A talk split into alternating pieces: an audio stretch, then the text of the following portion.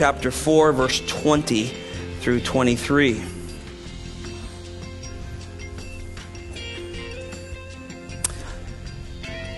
Entitled the sermon this morning, Serving the Joy Giving Savior.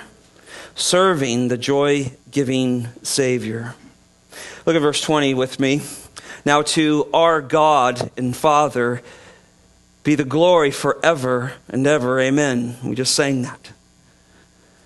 Greet every saint in Christ Jesus. The brethren who are with me greet you. All the saints greet you, especially those of Caesar's household. The grace of our of the Lord Jesus Christ be with your spirit. You may be seated. Father, we have enjoyed immensely your word, particularly what you penned through the Apostle Paul to the church in Philippi. It has encouraged us, challenged us, exhorted us. And Lord, once again, we come to these closing words. And we ask that you would teach us, Lord. Teach us your truth. Teach us again the truth of putting Christ in the center of all things. And, and may we realize the joy that is received from pursuing our Savior. So, Lord, strengthen us, strengthen me, Lord. I cannot do this on my own. I ask you for strength in Jesus' name. Amen. Years ago, as a very young pastor, I'll never forget this, this incident um, or this experience I had. Um, we had been involved in the church planting world for many years already. Gina and I were young, just beginning our family. And the Lord had called me into ministry when I was a teenager. Um, but He set me on a chart. He had a lot of work to do before He would entrust me with the Bible to do this. He continues to do that, but I remember those days very vividly. They're etched in my mind as God was preparing a young pastor to be able to preach his word. There was one particular incident as I was struggling with the will of God, what he had for me. And I'll never forget it because it was uh, uh, in a particularly wonderful place where the Lord spoke to me in, in my heart of my hearts. I was cowboying at that time for $60 a day, um, trying to get two nickels to rub together to take care of my family. And we were, we were working with church planters. We, were, we had a school going for troubled youth. We, we, we had just tremendous amount of ministry going. But in the middle of that, I was striving to find what God had for me. What was my role? I knew He'd called me to preach, but when and where and how are you going to do this, Lord? And I remember very clearly I was on the back of my horse pushing cows, staring at the south end of northbound cattle, I always say, if you catch that. I was by myself, just my horse and my dog, and pushing, pushing cattle up into the hills. And I remember crying out physically to the Lord. What's your will for me, Lord? What do you have? Where are you taking me? I need to know. And I remember crying out once and weeping in between that. Cal's looking back at me, wondering what's wrong with this guy. and then crying out again Lord, what is your will for my life? What do you have for me? Still no answer in my heart of hearts. I had been in prayer many weeks over this. I knew the Lord had to act. He had to do something quick. We were, we were drowning almost. We felt like it at least as a family. Third time, I cried out to the Lord on the back of that horse. Then he answered me. And he said this in the clearest, in my heart of hearts, not out of the clouds like Moses or something. I don't think he does that anymore, but he does speak to our heart of hearts, and you know what I'm talking about. He said, Scott, obey me and I will give you joy. I'll never forget it. Obey me, and I will be your joy giver. And that has stuck with me for many, many years. I pushed those cows up into a high meadow and turned around and rode down the hill. And I came home and told Gina, I said, The Lord has us. And I began to look at areas in my life where I was proud and arrogant in that needed to be humbled. I was already a pastor, elder, serving in church uh, with church planters, but God began to break my heart of some of those areas. And He began to give me joy that I had never experienced before a joy of knowing that God had you in His hand. Now, I didn't know what and where and when it all looked like, but He brought a peace. And as I studied the book of Philippians, I was so reminded of that time in my life. I'm reminded as I see people who submit to God and allow Him to have their life, their marriage, their children, their careers. I watch that same joy flood their souls. And that's why I call Philippians a book about the joy giver. Not just a book about joy. It's a book about the joy giver. And that's what we look for when we study it because it uses terms joy and rejoice so often, but it comes when we submit to the will of Christ. And so at the end of this, there are some beautiful verses that really bring a conclusion to the letter. And, and in such a way that exhorts us to stay focused no matter what happens in our life, He gives us the ability to stay focused and how to live as, as even a church, because it's written to a church. It's written to the Church of Philippi and it's written to Grace Bible Church just as much. So let me take you through just four quick points this morning. Number one, the goal of our service is to bring God glory forever and ever. You want to have joy? Make the goal of your service to bring glory to God forever and ever.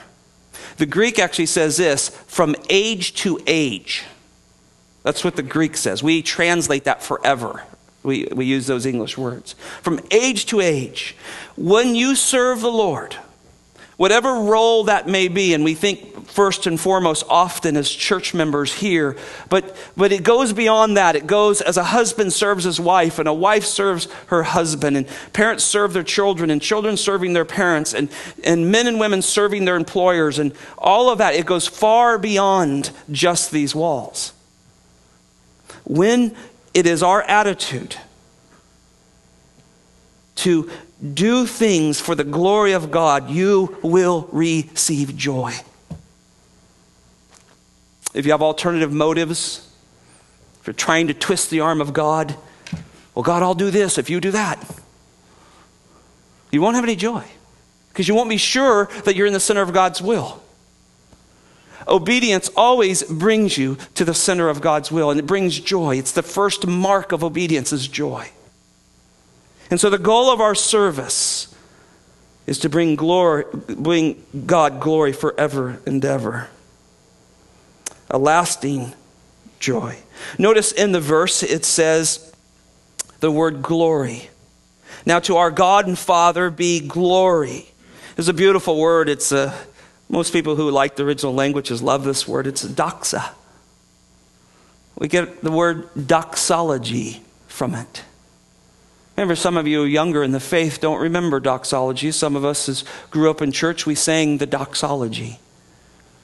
It was a beautiful song that was just fully directing our attention towards the glory of God. And, and the word doxology has uh, two words that are in there really uh, the idea of doxa, uh, glory, and ology, study, or words that express. And so, what I believe Paul is saying here is he's saying, now to God and Father and, and our Father, be our, our ascribing uh, outburst of praise to God forever and ever. That's the, the goal. That's the goal of what we're heading for. That's what we're going to spend eternity doing. That, that's the, out, the outcome of a life surrendered to God is an expression, an uh, ascribing an outburst of glory to God. And Paul, amazingly, at the end of the book says, This is, this is what I want to say. Now, to our God and Father, be our expression, our outburst of praise, not only today, but forever and ever. This is this is repeat through the scriptures. You find this over and over. Let me just quickly read some for lack of time. Just listen as we I read you some of these. Psalms are just full of these. I just picked one. But Psalms 29, a psalm of David, he said, Ascribe to the Lord the sons of the mighty, ascribe to the Lord glory and strength. Ascribe to the Lord glory due his name. That's his person, his character. Worship the Lord in holy array. We come to him in his own righteousness given to us. David is saying. The voice of the Lord is upon the waters. The glory, the glory of God is thunder. The Lord is over the many waters. The voice of the Lord is powerful. The voice of the Lord is majestic. The voice of the Lord breaks cedars. Yes, the Lord breaks pieces the cedars of Lebanon, and he makes Lebanon skip like a calf and Sirion like a young wild ox. The voice of the Lord hews out flames of fire. The voice of the Lord shakes the wilderness. The Lord shakes the wilderness of Kadesh. The voice of the Lord makes the deer to calve and strips forest bare in his temple. And in his temple, everything says, Glory. Isn't that amazing? The Lord sat as king at the flood. Yes, the Lord sits as king forever. The Lord will ascribe to his people. The Lord will bless his people with peace.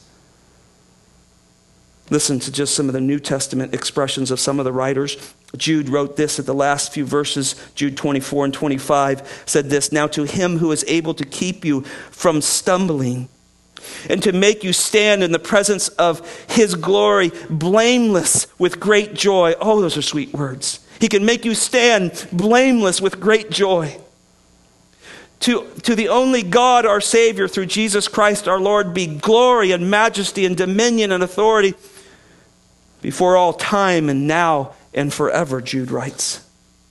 Paul wrote to the church in Ephesus, chapter 3, verse 20, said this Now to him who is able to do more exceedingly above, above and beyond all that you ask and think, according to the power that works within us, to him be the glory in the church and in Christ Jesus to all generations forever and ever. Amen. Paul told young pastor Timothy this in 1 Timothy 1:17. He said, "Now to the king eternal, immortal, invisible, the only God be honor and glory forever. Amen." In his final thoughts in the final chapter that he writes to Timothy, chapter 4 verse 18 in 2 Timothy, he writes, "The Lord will rescue me from every evil deed." And will bring me safely into his heavenly kingdom. To him be the glory forever and ever.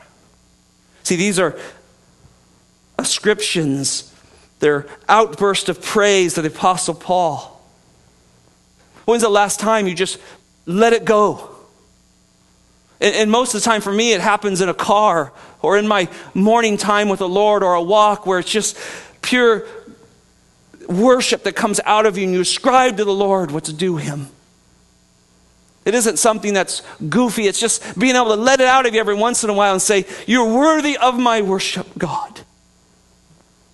I want to express that. Let me show you two passages I do want to take you to Romans chapter 11. Romans 11, right at the end of this very powerful text of God rescuing Gentiles and making them part of his entire plan to rescue all of his people and bring them into one people for the ages and ages to come. And at the end of these expressions of very deep thoughts, if you've studied Romans 9, 10, and 11, you realize they're extremely deep thoughts of sovereignty. He finally gets to the end of it. Notice verse 33. He says, Oh, the depth and the riches both of the wisdom and knowledge of God. How unsearchable are his judgments and unfathomable his ways. You can't get to the bottom of God. You can get to the bottom of me every day. it's not that deep. But you can't get to the end of God. He says, For who has known the mind of the Lord? Or who became his counselor? Who, who comes along and says, Oh God, this is what you're going to do now? We do that though, won't we? But, but who can really do that? Verse 35 or who has first given to him that it might be paid back to him again? Oh, people do this. God, come on, I did this for you. Oh, God, you can't do that. You can't do that to God. Uh, he, he, owes no one no, nothing, but yet, as Ron said today, he died while we were yet sinners. He died for us while we were yet sinners. Verse 36, look how he ends this. Very similar. For from him and through him and to him are all things. To him be glory forever. Amen. This is the voice of the church. This is the voice of Grace Bible Church. To him be glory forever. Look at chapter 16 just briefly.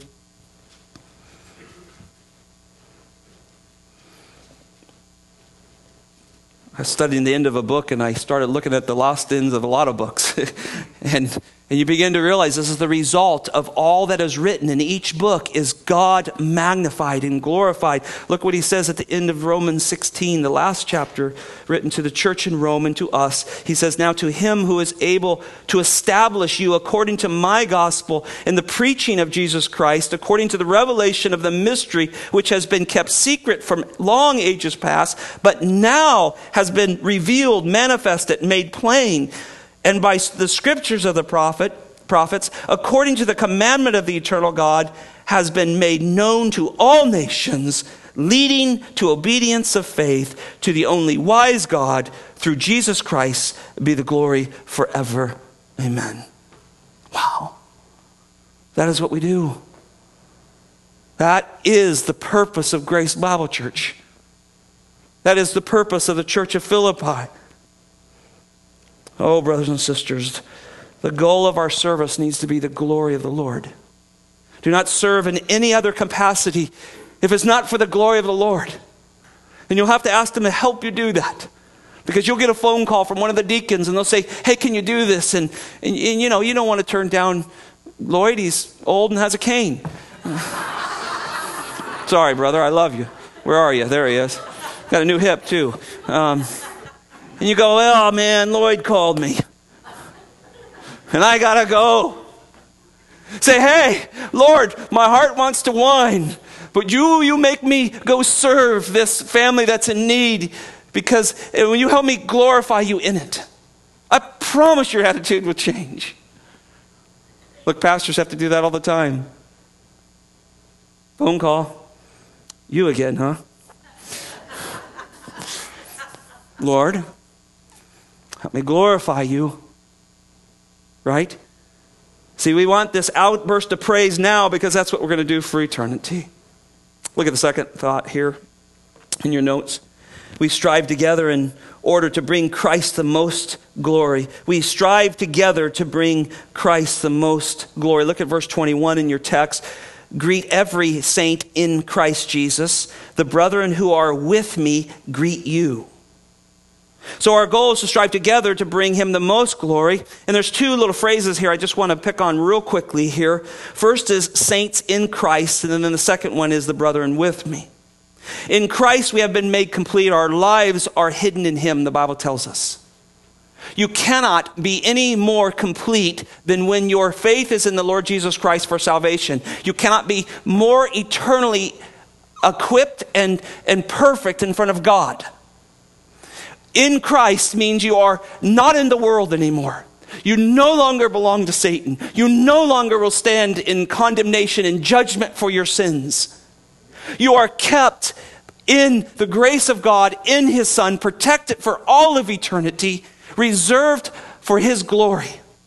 It is the most inclusive statement throughout the New Testament that teaches you over and over of your special love that God has for you. He has put you in His Son, and you can never, ever be plucked from that. And Jesus reminds us who could pluck you from my Father's hand. And, and the Father says, I put you in my Son. And the Spirit envelops you. It's a whole triune God teaching us through this statement. See, he starts out and he says, Look, the saints in Christ. This word saints is an amazing word. We know it's been beat up in our religious culture today, isn't it? We were trying to sell a house one time, and dear sweet Catholic lady came up to us and said, Well, you just need to get a saint and a statue and bury it in your backyard, and your house will sell. I'm going to pick my wife and bury her because she's a saint, or, you know, who is? I mean, we, we've lost the understanding of saint, right? The Bible teaches what a saint is it's the person in Christ. You're a saint. And you don't look in the mirror and see some little glowing thing, right? But God loves you, and you're His saints. That means holy ones. The word comes from hagios, the where we get be holy or sanctified. It's the same word, and, and it, but it has an idea of holy ones, this word saint. And so we don't enter into some sainthood after time. You are in sainthood the moment of belief. Now be careful walking around town handing out business cards and saying, say, you know, whatever. the world may not get that. But look, brothers and sisters, God sees you as holy ones because of Jesus. You're holy. And he says, Look, every saint, every holy one from here greets you. And, and it's saints talking to saints back and forth. And so I want you to catch that. The Old Testament, one more thought on this. The Old Testament says this over and over. It says, adorn yourself with holy attire. We hear that all the time throughout the Old Testament. The New Testament says that our holy attire is the righteousness of Christ. So when you're reading the Old Testament, you're going through your reading, you're trying to figure out all this is, and, and, and the Bible says to adorn yourself with holy attire. Let the New Testament be your commentary of that, and that's God telling you you're dressed in Christ's robes, and so you're perfectly righteous as you stand before Him. And isn't that what 2 Corinthians 5.21 says? He who knew no sin became sin for us, that we may gain His own righteousness, may have His righteousness. He took our sins. This is imputation, the doctrine of imputation. Our sins imputed on Christ, and his righteousness imputed on us. And we're dressed in holy attire. That's all I want you to dress when you come to church. Dress in your holy attire in Christ. Might pick out some clothes while you do that, but, but dress yourself in Christ every day. One more phrase here. It says, The brethren with me, your Bible may say, or who are with me. I think that's a fascinating phrase, and I locked on on this all week thinking of Grace Bible Church. Paul again and again proves that his ministry is a shared ministry. Here is one of the only few books that he doesn't, I think he just ran out of time, doesn't list brothers and sisters by the hordes of them at the end of his book thanking this person and that person and this person's with me and that person says hi and this and he goes through all that. So here he just sums it all and he says the brethren who are with me brethren plural verse 22 all the saints plural greet you. Paul always had men and women surrounding him in ministry. They were part of it. And i want to encourage you this morning that your pastor is extremely encouraged by the shared ministry at Grace Bible Church. I started to write down a few things that made me realize, and um, I, I won't make you stand, but I want you to stand in your mind if this if this is about you. And I, and I think, unless you're just brand new here today and your first time, um, I imagine everybody in this building can stand up. But just listen to, to how the ministry is shared at Grace just these are just thoughts they're not in any order of importance. I'm just typing as my mind was thinking of things. So just listen. Have you ever taken a meal to someone in the church? You've shared the ministry. Have you ever handed out a bulletin and welcomed people who walked into this building? The ministry is shared. Have you cleaned the church so that when we come it's bathrooms are clean and sanitary and our little children don't get sick? And have you done that? You've shared in the ministry have you served with someone's child and, and served a child of somebody in the church or a newcomer in children's ministry? Are you a community leader? Are you an intern that serves alongside a leader? Have you hosted a community group in any or any other church event in your home? Say hands would be going up, people would be standing, half the church is standing now. Have you, have you taught a Bible study? Have you worked at VBS? Have you crossed children here on a busy street to make sure they could get back and thinking yourself, boy, I really don't have an important job. Oh my goodness. How blessed we are to have men who come and walk our children across the street. This is serving, this is sharing the ministry. Have you helped counsel another soul to Christ? Someone who is struggling, someone who, who is going through a difficult time, and you've sat with them and you've spent time and you've pointed them to the, to the Lord Jesus Christ through the all sufficient scriptures? Have you helped organize an event that allowed the gospel to be preached? Have you organized an event? Have you been involved with that to, uh, for the church or a women's retreat or VBSs or men's retreats or uh, a plethora of things that goes on around here? Have you helped do that in order for the gospel to be preached? Have you ministered to the weak, the faint hearted, the downtrodden? A couple weeks ago, I was gone, and they said that Levi he wanted to make a comment, right? And, and, you know, sometimes when people want to make comments from the crowd, we get a little nervous. We're not quite sure what's going to come out of them. but whoever was up here allowed it to happen, and he just wanted to praise the Lord because he needed a cane or he needed a walker. And, and somebody met his need, uh, a homeless man that we minister to. Man, that does your pastor's heart good when you hear that stuff. Have you served communion to the brethren? I know that seems like a simple thing for some of you men, but Communion is powerful, this church. It's our constant, pure form of worship in front of us that reminds us of what our Savior has done. Have you, have you been a greeter, one who just comes early in the morning and opens doors and sweeps porches off and makes people feel welcome when they come? Have you been involved in worship in any way? Singing, playing a guitar, uh, leading, just singing from the top of your voice where you're at to, to help our worship leaders um, as they appreciate when you sing back with them. Is that not service to the Lord, Ron? I mean, when we have our people sing and, they, and it's amazing. Have you prayed fervently for, G, for, for grace? Have you prayed for the church? See, I can go on and on, and my time's getting away, but uh, the point is if, if you belong to grace, you're made up of the saints who serve the Savior together. It's not a one band man show here. It never has been.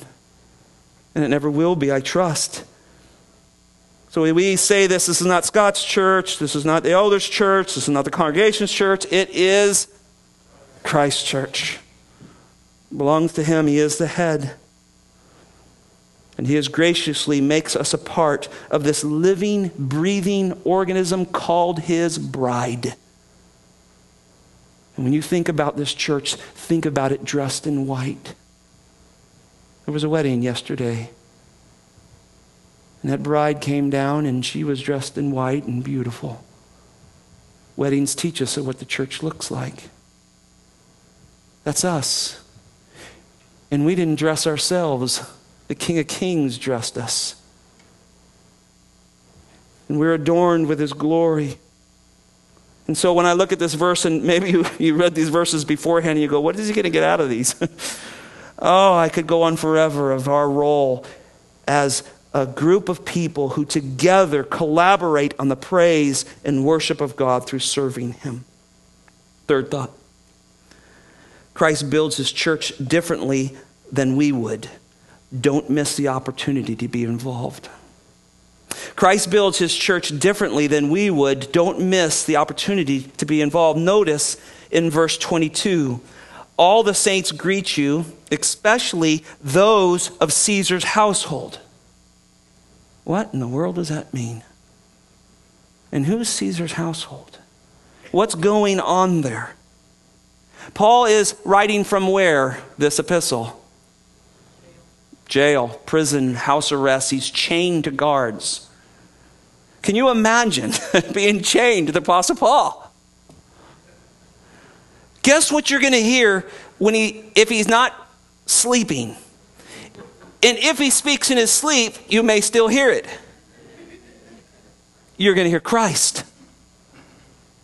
You're going to hear about the bride of Christ because Paul loved the church, which met in Philippi and Ephesus and Colossae and Thessalonica and so on. He loved the church.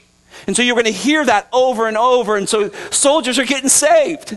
Mean, cold, heartless men trained to not have emotions, but to do a job no matter what it hurts, they're getting saved. And it's going beyond that. Paul still stands before, is it Festus or one of them, and, and, he, and I can't remember, my mind just went blank, but in the end of Acts he says, Paul, I've got to stop you because if you keep going, I may get converted. As he just shared his testimony in court. And you go, wait a minute. We don't want those guys in our church. They're mean. They kill Christians. And they did. And boy, what was coming uh, not too long after the writing of this letter was death to Christians. Go to 2 Timothy chapter 2. Second, excuse me, 1 Timothy chapter 2. Very same era time here. Um, uh, probably just a little bit behind the letter to Ephesus and Philippi. Uh, now Timothy's there, sent there, he's pastoring, and, and, Paul writes this to them. Verse 4, 1 Timothy chapter 2, verse 4 is probably the most misquoted verse in all of Scripture, I think, when people try to manipulate God and, and how he saves people, but there's a context and it fits what we're talking about here, and it's very important to understand it. He says, first of all, verse 1. Very, this is very important when he says, first of all, he's, it's, you know, it's pastor giving us points here. Usually everybody's awake for the first one. First of all, then I urge that entreaties and prayers and petitions and thanksgiving be made on behalf of all men. That, that is, he's, he's saying, look, you guys have been praying for people you like. You haven't been praying for people you don't like. Look what he does in verse 2 for kings and all who are in authority. Oh, Paul, we got to pray for Obama. You know, we got to pray for senators that we don't like. I mean, that's what is happening. You can see where Christians can get real narrow in our prayer life. And Paul's going, hey, I want you to pray for all men. That's the whole idea of verse 4 that he's bringing all men, all walks of life, rich people, poor people, all of races, all of economic status. He's bringing all different people to him. Is this not a verse of universalism that everybody gets saved? He's bringing all walks of life to him. And then he says this, so that we may lead a tranquil and quiet life in all godliness and dignity. This is a good and acceptable in the sight of God our Savior, who desires all men, even the kings, even those who will persecute the church. I'm bringing those to a true knowledge of me. You pray for them. And the reason I wrote my point here is because I got thinking that, Lord, we have an idea of what we would like our church to look like some days. Never do that. Let God save. And pray that He saves people from every walk of life. Often it's fun to think about you guys because I get to teach to you on Sunday mornings and then you flood out into the world. And I think, wow, look at all these different industries and homes and neighborhoods that all these people are going into to reach all peoples to go preach the next morning. It's your turn to preach by your lives.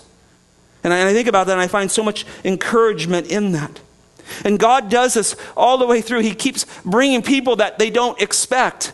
Remember in Luke chapter 7, he, he talks about the Roman centurion, and after he talks about his faith, he says, Surely there are no one in Israel that has faith like this man, a Gentile. No wonder the religious leaders got so mad at him.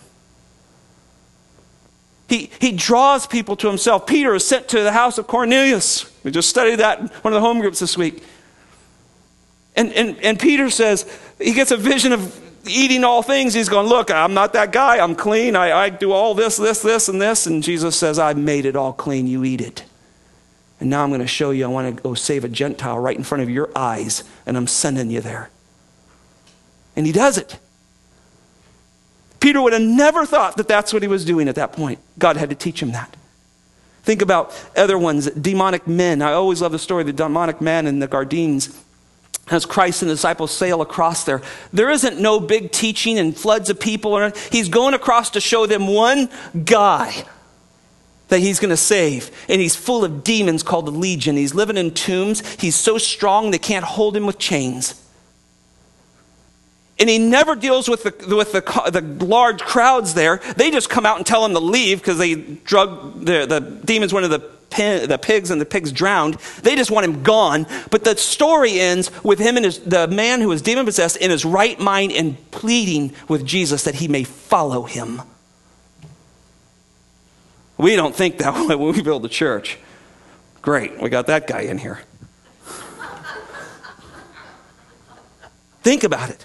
Over and over, we see this. Church of Philippi. It starts with a gal who sells purple down by the river.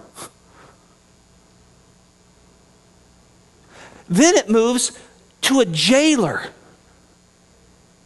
who starts the night out hating these men because he's taught that way and finishes the night born again. Listen, God, Christ builds his church and he builds it his way. I want to point out something that's going to come happen here shortly is a dear brother who's come to know the Lord. His his sister in law is in this church. And by her wisdom, that God worked through her, arranged an appointment for me and this gentleman to meet just before he went off to prison. And I shared Christ with him, and he went to prison. He didn't accept him. But in prison, God has saved this man. And I am in constant communication with him as well as other Christians. And he's coming out. And guess where he's coming? To Grace Bible Church. Are you ready for him? Are you going to love him and accept him and forgive him as Christ forgave him? See, God is going to continue to build his church, and you and I need to know that. And we're preparing for him, preparing men to counsel him and care for him. I wrote him this week and told him of the men that were ready for him and love him and help him grow in Christ.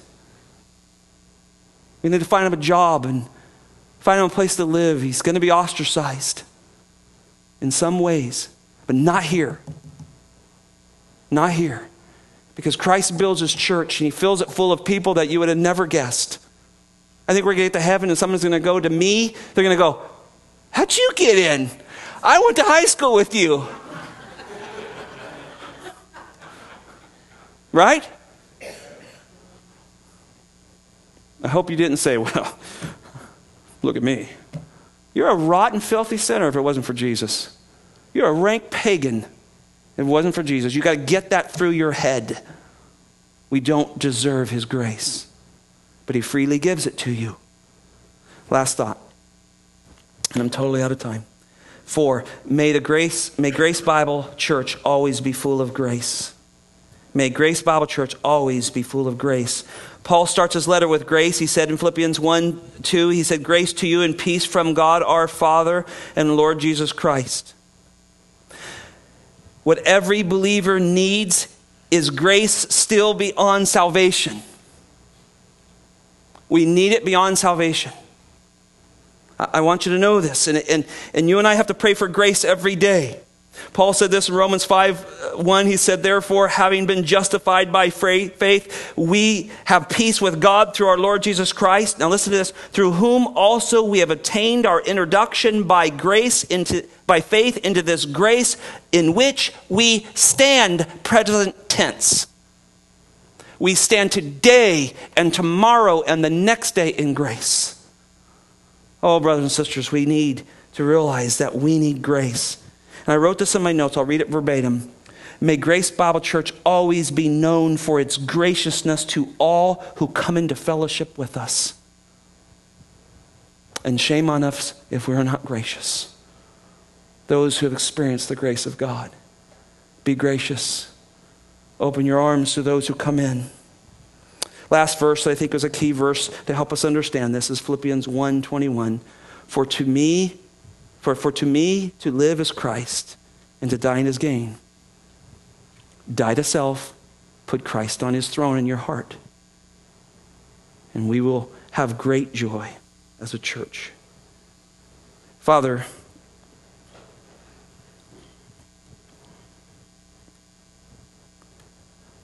our emotions, or at least mine at this time, are running high because of what you've done here.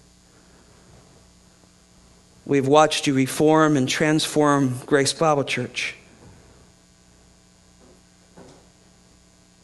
We were self centered, we were organiz- organization driven,